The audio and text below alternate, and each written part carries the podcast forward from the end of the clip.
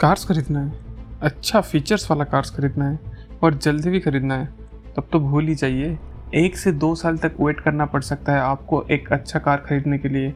जैसे कि महिंद्रा एक्स का वेटिंग पीरियड है ट्वेंटी वन मंथ और क्रेटा का वेटिंग पीरियड है फोर्टीन मंथ बट ऐसा क्यों हो रहा है?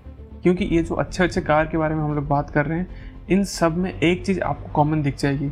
वो है एडस सिस्टम या फिर ये सब जितने भी कारें हैं ये कार हैं सेमी ऑटोनोमस कार बट ये एडस सिस्टम ऐसा क्या प्रॉब्लम क्रिएट कर रहा है कि कार के डिलीवरी में लगभग दो साल का डिले आ रहा है? एडस यानी कि एडवांस ड्राइविंग असिस्टेंट सिस्टम जैसे कि हम लोग को पता है कि हर एक दफ्तर में एक असिस्टेंट होता है, फिर मैनेजर के लिए एक असिस्टेंट मैनेजर होता है, जो कि हेल्प करता है मैनेजर के काम में। वैसे ही यहाँ पे ड्राइवर के लिए एक असिस्टेंट रहता है, जो कि उन्हें हेल्प करता है ताकि कार सेफली एक जगह से दूसरी जगह पहुँच और मिनिमल एक्सीडेंट हो। तो ये कैसे काम करता है?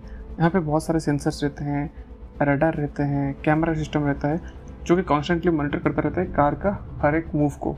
जैसे कि आगे जो गाड़ी जा रही है, उसके बीच में क्या डिस्टेंस है, पीछे कोई है क्या, या फिर आप लेन से हट गए हैं क्या, आपका स्पीड ज़्यादा हो गया क्या, सब कुछ मॉनिटर करता रहता है और उसके हिसाब से ड्राइवर को आइधर वार्न करता है, नहीं तो वो कुछ कंट्रोल भी करता है। जैसे कि इमरजेंसी में कोई एक कार आ गया या फिर कोई एक बेल आगे आ गया तो इमरजेंसी ब्रेक लगाना, इसके वजह से ड्राइविंग बहुत सेफ़ हो जाएगा और टेक्नोलॉजी के थ्रू हम एक्सीडेंट को मिनिमाइज कर सकते हैं। और इसमें कुछ फीचर्स आते हैं, जैसे कि adaptive cruise control emergency braking rear viewing parking assist और ड्राइविंग इंटरेक्शन ये सब कुछ कॉमन फीचर्स हैं एडास के। बट इतना लंबा वेटिंग पीरियड का मेन रीज़न एडा सिस्टम नहीं है। मेन रीज़न है इसमें लगने वाले सेंसर्स और माइक्रो प्रोसेसर्स रिसेंटली आप सबने सुना ही होगा कि चिप शॉर्टेज की वजह से बहुत सारे इंडस्ट्रीज़ अफेक्ट हुए हैं। उनमें से सबसे ज़्यादा अफेक्ट अगर कोई इंडस्ट्री हुआ है, वो है ऑटोमोबाइल इंडस्ट्री और इसी का ही नतीजा है कि हम लोगों को इतना टाइम वेट करना पड़ रहा है। और अभी तक ये ऑटोमोबाइल इंडस्ट्री इस सदमे से उभर भी नहीं पाई है। और ऑटोमोबाइल इंडस्ट्री इतना ज़्यादा इफ़ेक्ट होने का मेन रीज़न ये है कि ऑटोमोबाइल चिप्स का जो लाइफ टाइम है, वो बहुत ज़्यादा होता है और इसमें यूज़ होने वाले टेक्नोलॉजीज़ बहुत ज़्यादा एडवांस नहीं होता। तो इसके वजह से बहुत ही कम कंपनीज़ इस चीज़ को मैन्युफैक्चर करते हैं। बट कोविड नाइन्टीन की वजह से जब चिप मैन्युफैक्चरिंग प्लांट बंद हो गया तो उसी टाइम पे सप्लाई और डिमांड में बहुत ही बड़ा गैप क्रिएट हो गया।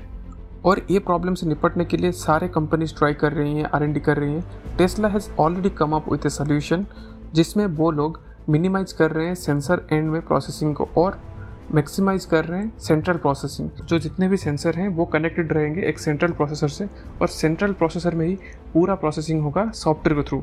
They will optimise the software और जो सेंसर का इनपुट और सेंसर के एंड में जो प्रोसेसिंग है, वो ज़्यादा नहीं होगा।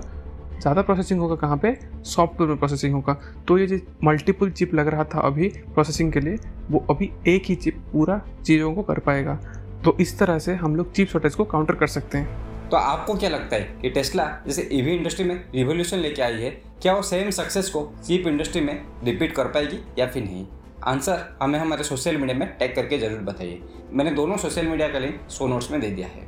आशा करता हूँ आप सभी लोगों को एपिसोड पसंद आया होगा। इसी के साथ आज का एपिसोड खत्म करते हैं। धन्यवाद।